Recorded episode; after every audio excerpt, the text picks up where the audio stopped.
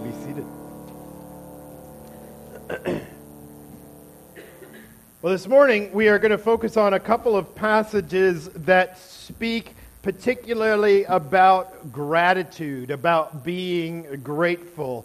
Um, and and I, am going to ask you to think about these passages uh, not in one way, but yes in another way. So, you know how you know how it's advised by a lot of people uh, who are wise in these things that it is good to keep a journal and how it is good to keep like a gratitude journal that can be particularly good. In, in fact early on in my time here in athens uh, one of our wisest members john bierman one of our wisest members advised me uh, not to keep a prayer journal or a gratitude journal particularly but to remember to be grateful for the small things grateful for the small things and, and I think there's a great deal of wisdom in that gratitude journally kind of thing.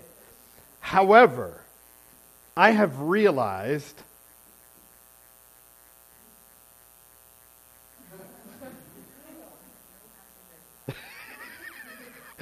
Happy birthday, Dorothy. No, but happy birthday anyways. It's Dorothy's birthday today. Yay. I have realized that one of the reasons that I was never successful at keeping a gratitude journal is that I always felt guilty about my gratitude journal. yeah, weird, right? I would feel guilty that I wasn't very consistent in keeping the journal, and I would feel guilty that I wasn't grateful for absolutely everything every day. I would feel like if I do a gratitude journal, I ought to be writing down everything that I'm thankful for, which really ought to be everything there is. And so it would be basically a daily, infinite journal. And, and, and I, I felt inadequate writing down just a couple of things that I was grateful for. Like, what? What an ingrate I am. I'm only grateful for my wife's smile today, and I'm not grateful for my children's bad attitude. Not that they have a bad attitude, they're, they're good. They're good, right? So, so when you hear these passages, don't hear Paul and the Holy Spirit through Paul, don't hear them yelling at you and chastising you for doing things the wrong way. Don't hear them saying to you, look, you're not grateful enough and you better smarten up and get things right. No, no, no. Rather, here in the passages that we read this morning, not only encouragement, but also some genuine strategies for how to live in the way that is best for us and that is only right and true with regards to our relationship with God and each other. So, we're going to start with Philippians chapter 3. Philippians chapter 3, uh, or sorry, chapter 4, excuse me. Chapter 4, verse 4. Uh, Philippians chapter 4, verse 4 to 9.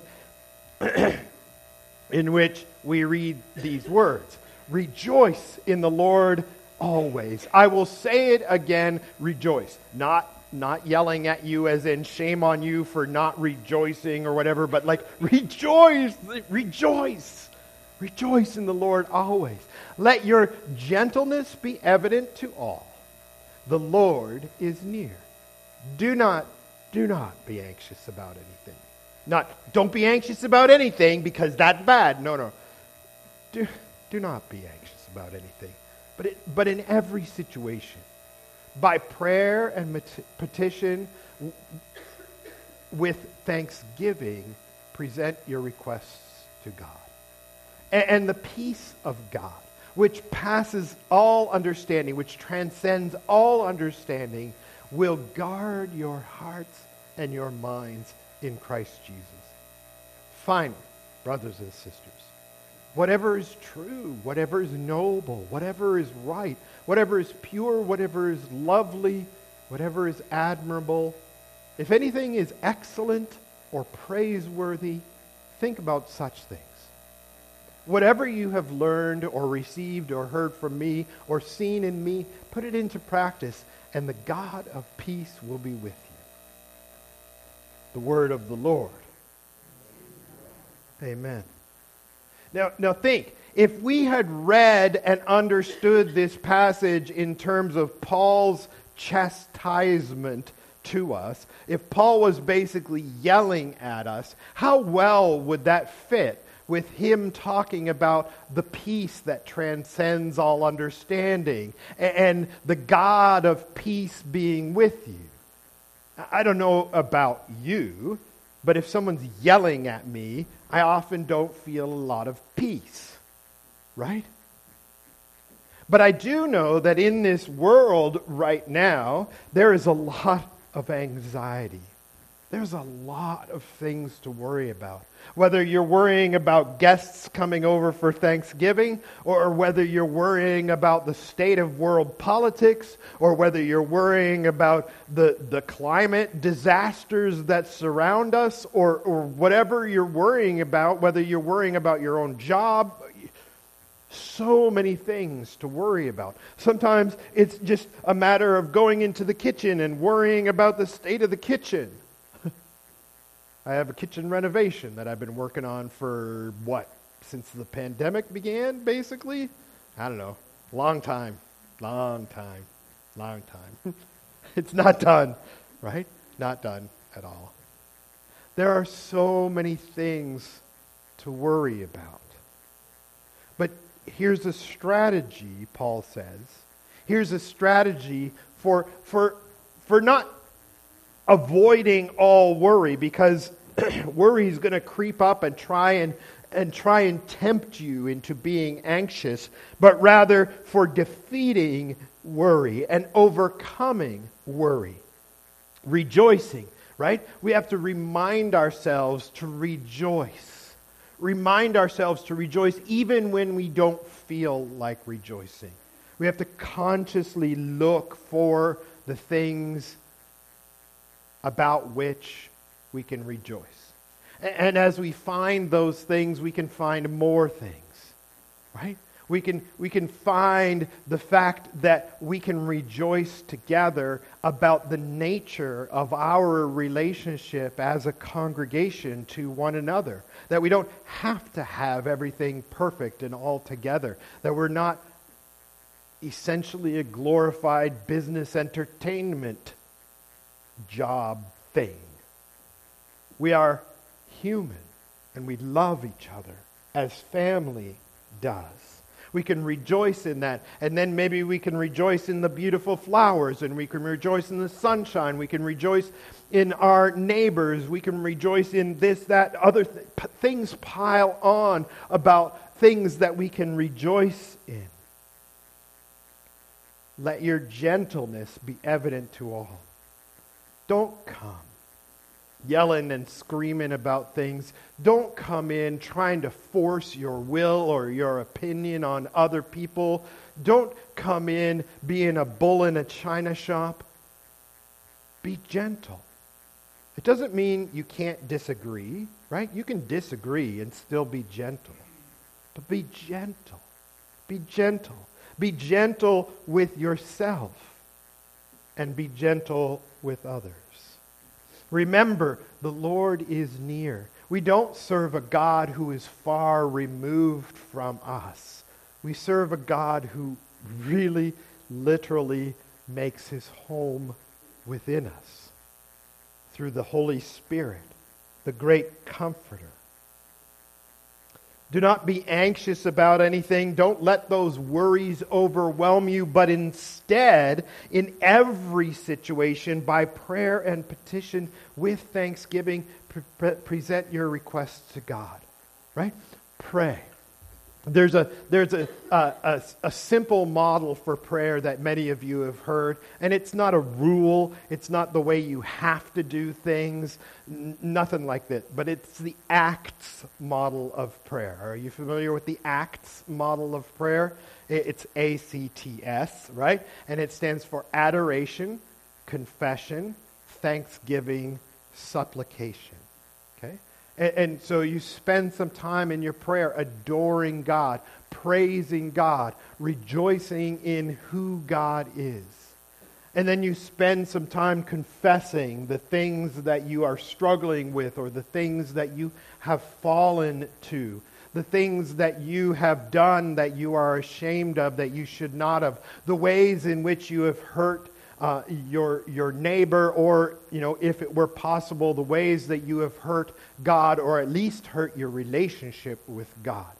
Spend some time in con- confession, excuse me thanksgiving.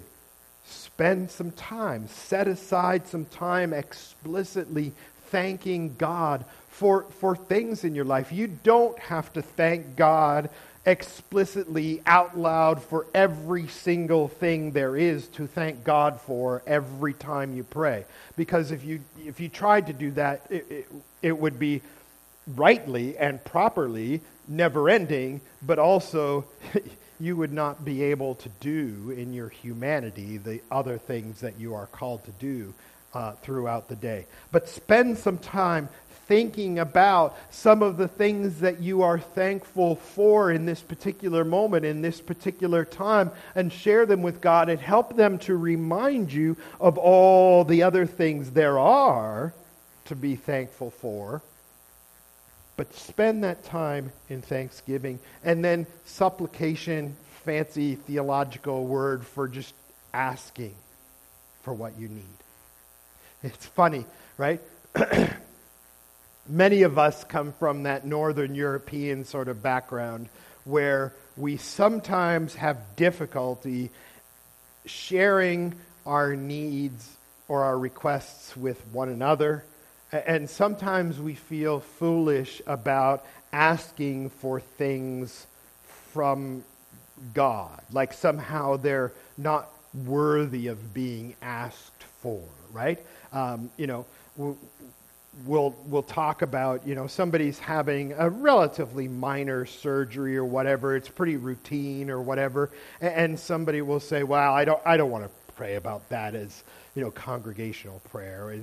We don't need to do that and stuff like this. And that's, that's okay. That's okay.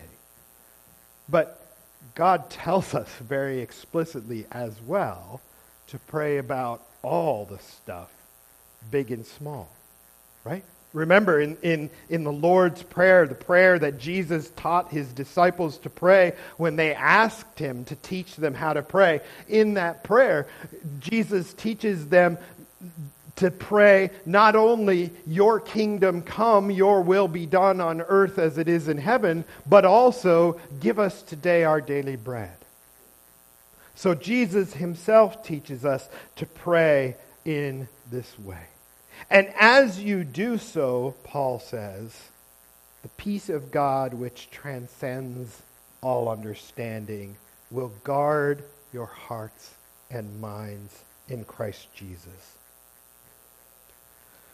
Brothers and sisters, this is, this is what Paul says to us, but he doesn't finish there. He says, finally, brothers and sisters, think about these things. Whatever is true, whatever is noble, whatever is right, whatever is pure, whatever is lovely, whatever is admirable, if anything is excellent or praiseworthy, think about such things. And this is, this is a big one for, for me personally, and maybe for some of you too. I have a tendency to think about all the stuff that is wrong with the world, all the stuff that is wrong with me, all the stuff that is seemingly going so badly in the world and in me. But Paul tells us hold on a second. You, you don't need to pretend that those things don't exist. You don't need to stick your head in the sand and not look at them at all, but instead focus your energies on thinking about the good things. Right? Instead of, instead of simply thinking about, oh no, all those poor people who have suffered with the devastation of Hurricane Ian, oh, that's awful, all the lives that are lost, the property that's been damaged. Let's think about World Renew and the work that they are going to do there and probably are already doing, and about how we can contribute to make that better, and about how we can serve one another, and how we can praise God in those ways. Paul says, in other words, continuing on, whatever you learned from me or heard from me or saw in me, put it into practice, and the God of peace will be with you.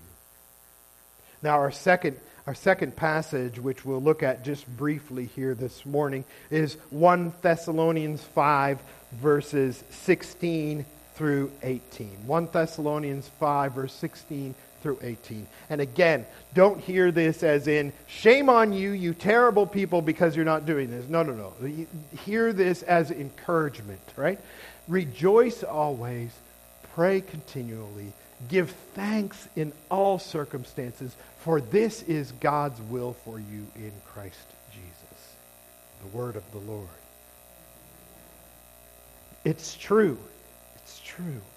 Now, remember, do you remember how we can pray continually? Like, because the, the word there in the Greek is, is not, it's not joking. It's not, it's not like that's a bad translation of the Greek into the English. It, it's not like it says continually, but it actually means whenever you can. No, no, no. It actually means continually, like constantly, all the time, be praying right? So, do you remember any of the ways that we've talked about uh, one in particular, for how you can pray continually. Ava? Breathing. Yes. Yes, Ava. Way to go. Gold star for you. Okay. Uh, yeah. Breath prayers. Remember breath prayers. Hopefully, you do a lot of breathing, right? Hopefully, you're doing it like 24 7, right? So, every time you breathe in, you practice praying a part of a phrase or a part of a Bible verses or uh, part of a, uh, just a prayer you want to pray, for me, it is often, Lord Jesus, have mercy on me. That's the whole thing, right? Lord Jesus, have mercy on me, right? Lord Jesus, have mercy on me. Lord Jesus, have mercy on me, right? And I'll switch it up, right? I'll say, Lord Jesus, have mercy on Wilma, right? Lord Jesus, Lord Jesus, have mercy on Dustin, uh, right? I'll, I'll switch it up, right? Lord Jesus, have mercy on us. Lord Jesus, have mercy on the whole world. Lord Jesus, have mercy. Lord Jesus, come soon. Lord Jesus, come soon. But pray this is how we were meant to live, right? When, when, when God says that in the beginning, Adam and Eve were walking and talking with God, with God in, the, in the cool of the garden, and when God talks about Enoch who walked with God, and when God talks about Noah who walked with God, and when God talks about through the scriptures about Elijah and Elisha and, and, and all these people who walked with God, the, that is what they're saying, is that these people, I don't know whether they did breath prayers particularly, but they're saying that these people, they, they, they lived life in the human way, the human way that God designed us for, which is the human way of being in constant connection with God, in relationship with God right? The idea of the private space in our head or the private space in our heart that no one sees, not even God, that's myth, that's baloney, right? God sees it all, and God is there all the time. And so when we when we acknowledge that and live in his presence moment by moment, we are praying continually, giving thanks in all circumstances, which is weird, right? Giving thanks in all circumstances, no matter what they may be. How do you do that when things are bad? Well, you give thanks for what God is going to do with that. Right? Because that's the promise. For God will work all things to the good of those who love him. That's the promise. So you remember, right? it is not great that this is happening right now. I tell you about Kieran and her arm? No? I shouldn't tell that story?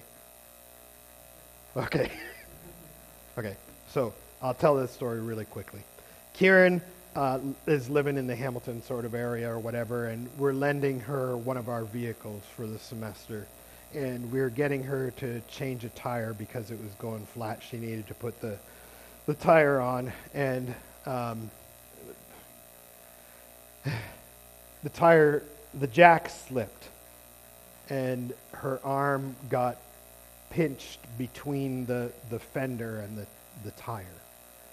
But on our end, on the phone, all we could hear was our daughter screaming.